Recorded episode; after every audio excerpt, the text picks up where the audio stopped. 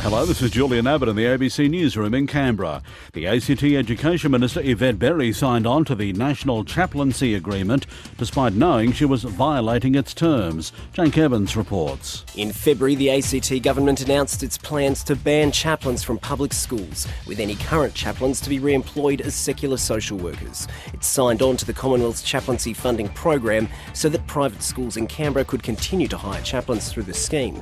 But documents released under Freedom of Information laws show the minister knew her plan to ban chaplains breached the agreement because the contract mandates all schools be given the choice to participate.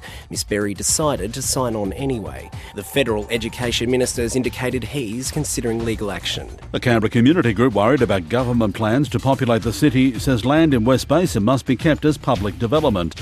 West Basin is one of 10 areas identified in the City Renewal Precinct Strategy, a 30 year vision to grow the city centre and inner north to more more than 52,000 people by 2046.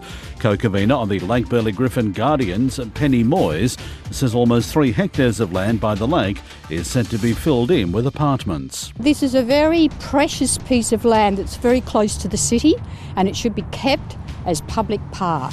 It should be beautifully landscaped. Very, very happy to have development but public development, like a public institution. Organisers of the Kanga Cup say the week-long tournament will pump more than $5 million into Canberra's economy. Tom Maddox reports. The Southern Hemisphere's biggest junior football tournament kicked off on the lawns outside Old Parliament House yesterday.